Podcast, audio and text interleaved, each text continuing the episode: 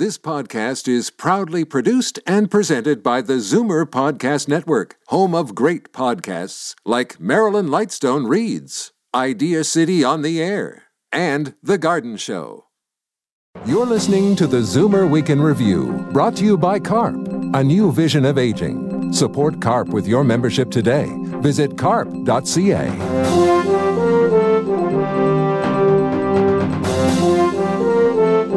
afternoon and welcome to the Zoomer Week in Review, all things Zoomer worldwide. I'm Libby Znaimer.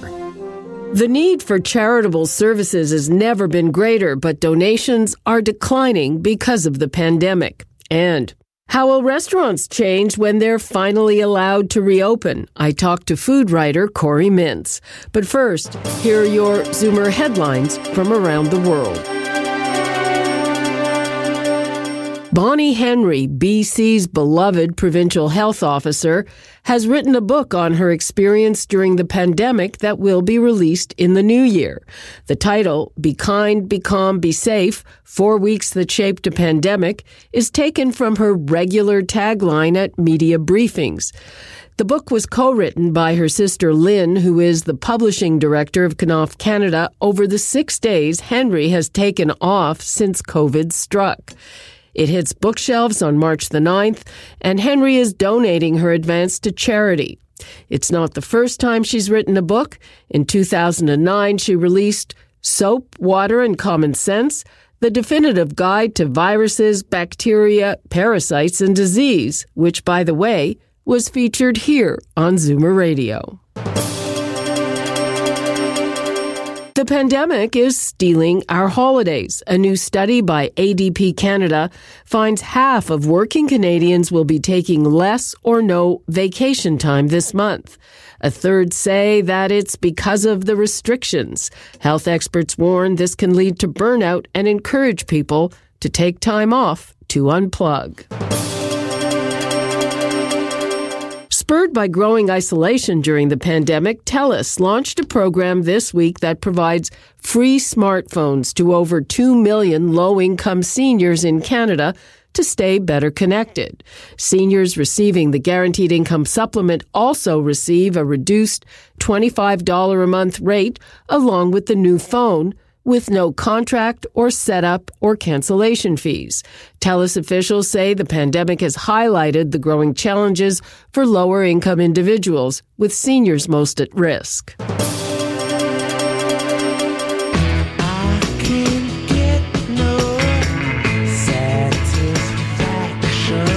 It's the ultimate rock star Christmas present. 77 year old Rolling Stones frontman Mick Jagger has purchased a nearly 8,400 square foot Florida mansion for his 33 year old ballet dancer girlfriend.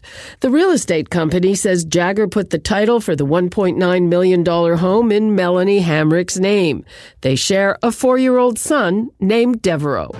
I'm Libby Znaimer, and those are your Zoomer headlines from around the world.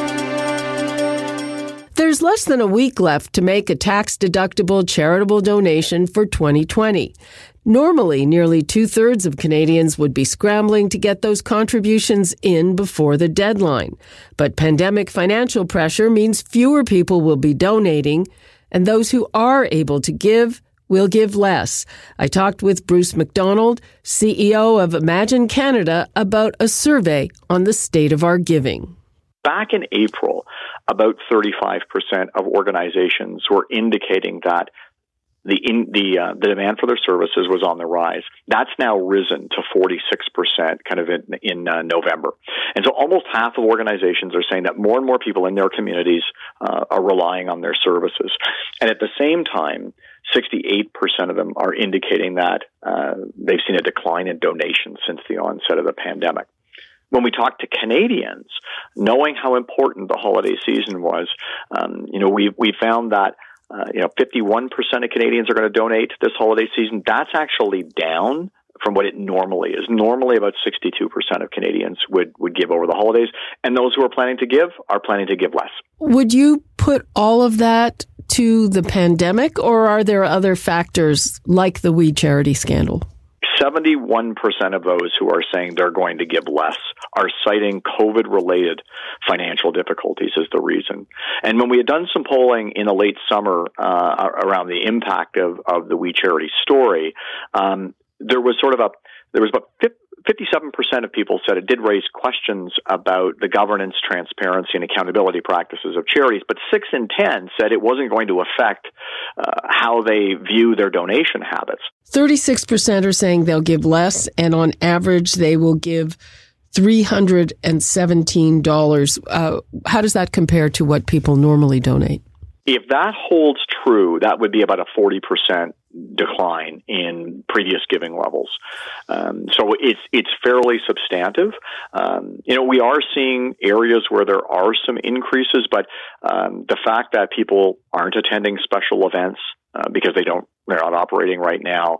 Um, they can't necessarily do that impulse giving that they've done in the past, where they might drop, um, you know, some money into a coin box or a kettle while they're out shopping, or even in some cases participate in things like toy drives if they were a commuter and, and are taking a toy, toy into work through their place of employment or, or on their way as a commuter.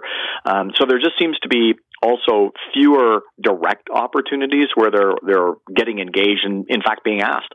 Are the kinds of charities that Canadians want to support this season, has that changed? Certainly some uh, parts of the charitable sector, uh, those that uh, are place-based gatherings, whether they're arts and culture institutions like theater or, or orchestras or those kinds of things, or sport and recreation, um, whether it's YMCA's or Boys and Girls Clubs, who've really been hit hard. Um, many of their business models have um, ticket sales or membership fees, and you know it's hard for those to continue when the the services um, have been significantly disrupted.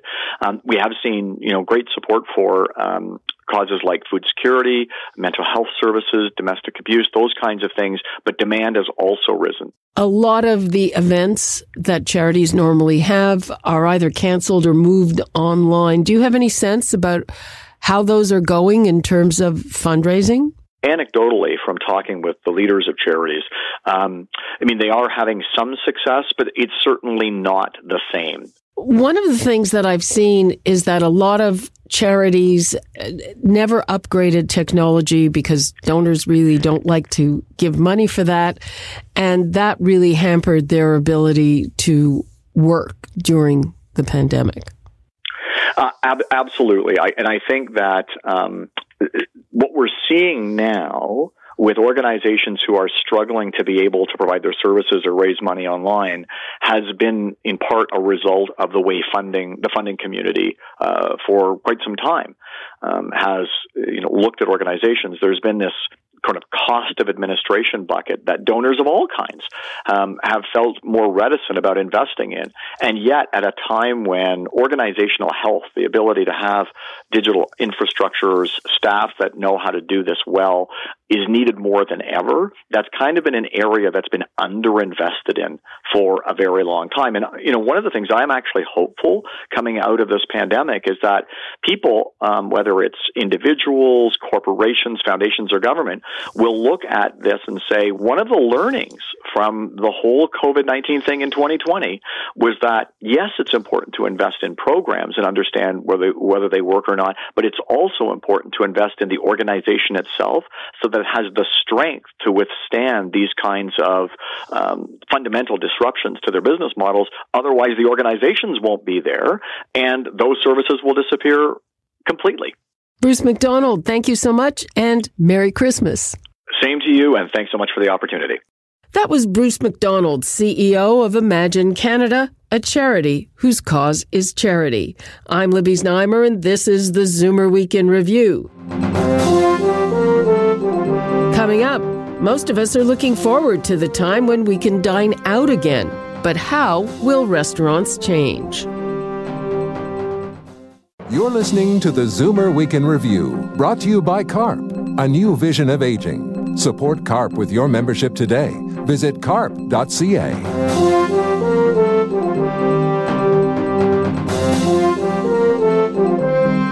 Are you looking forward to enjoying a meal out? It's a simple pleasure that many of us took for granted before COVID 19. But with many places forced to close up for good, What will the post vaccine, post pandemic restaurant look like? I talked with food writer Corey Mintz. We've seen restaurants near us and far pivot to what they have to do to survive. You know, it's not the next phase of their evolution. It's just trying to keep the doors open, trying to keep people paid, trying to keep people safe. Uh, in terms of the, the fundamental long term impact, the, the first and most lasting thing that we're seeing that we're going to see is mass closures. You know, too many restaurants are not able to transfer what they do into a box to go, or they're not able to make money doing that. Um, in the early days of the pandemic in, in March, we heard, you know, 10% of restaurants never going to reopen, and that jumped to 25 and to 50. And the, the Independent Restaurant Coalition in the States is estimating uh, that something like 85% of independent restaurants are not going to survive this. So I'd say that's the biggest seismic shock. It's interesting, you know, uh, the category that I would go to, which I would call beloved neighborhood restaurants that people, first of all, want to make a point of supporting, that have a lot of the personal touch, and that also, you know, it's in the neighborhood. You can pick it up or they can deliver it. How does that uh, loyalty play into it?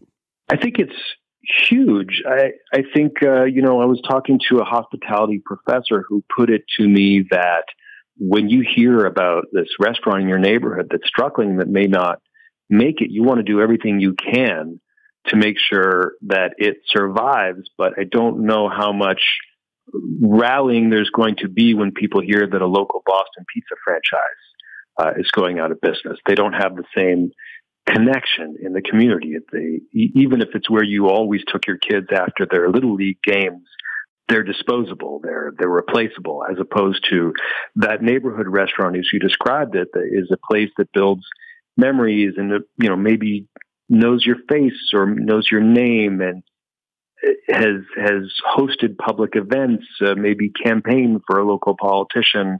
Um, they're ir- irreplaceable, and while they don't have the same resources as the big chains, uh, executives who can spend their day uh, uh researching new, new, new, strategies or uh, access to capital, they do have the emotional investment into the community, which uh, can translate to the public's willingness to say, let's all go order takeout or go pick up from this restaurant because we want them to be there on the other side of this thing. Like so many other things, the pandemic has accelerated changes that were already on the horizon. And even before it hit, you were writing about how the restaurant industry has to change and will change. Yeah, I mean the the biggest change on the horizon was the shift to off premises dining, which is sort of the the catch all term for takeout and delivery. You know, over the last decade, we've seen the rise of the third party delivery apps, which, um, despite never turning a profit and losing hundreds of millions of dollars, have grown their revenue and their market share. And, you know, many restaurants were kind of, for a number of years, refuseniks about it and said, you know, I'm, I'm, I'm going to lose money at giving away 30% commission.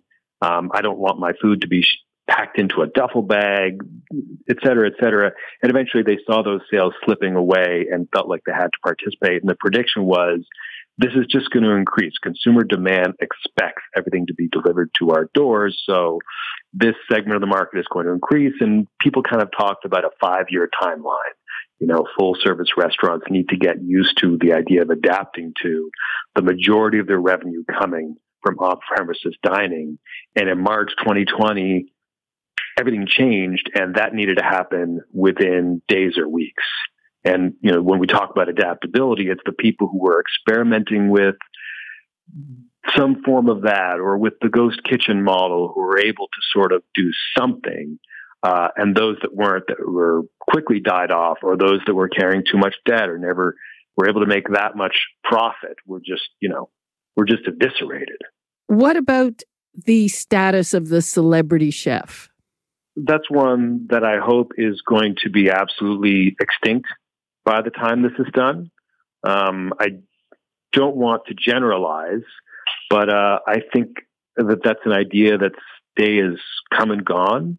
Uh, I mean, I was unfortunate, was regrettably there at the dawn of the um, the chefs are the new rock star trend. Uh, that was at the beginning of my my writing career, and that was really lamentable because rock stars, with all due respect uh, to what they do for a living, aren't really known as being great employers.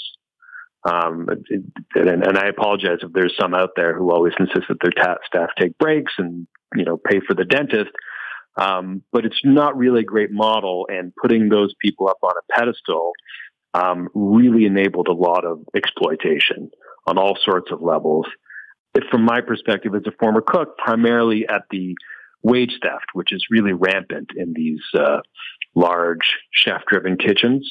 I think the cult of personality around the chef, the bubble has popped a little bit, and in part because of the pandemic, because I think a lot of people have been out of work. People who, you know, worked away in these restaurants, both front and back of house, and for the first time in years, had time off to really reflect on their experiences and the way that they were treated. And, and a lot of these people have become very vocal about how unfair uh, and exploitative the system is. Uh, I hope that conversation continues and that the type of behavior, uh, taking advantage of people, paying them horribly, demanding far too much out of them, uh, and yelling at them at the same time is something that is totally unacceptable on the other side of this epidemic. When you say wage theft, do you mean taking tips that were intended for servers? Yeah, tips and how they're divided is one form of wage theft. Another is, you know, there's various models for paying cooks. One is the day rate, and a typical form of wage theft is paying people a day rate, but expecting them to work 10 or 12 hours a day. And when you divide the actual amount of hours they work, it's less than minimum wage. Or paying them an hourly rate, but expecting everyone to come in two hours early and work off the clock every day. That's the sort of thing that's absolutely endemic in high end kitchens.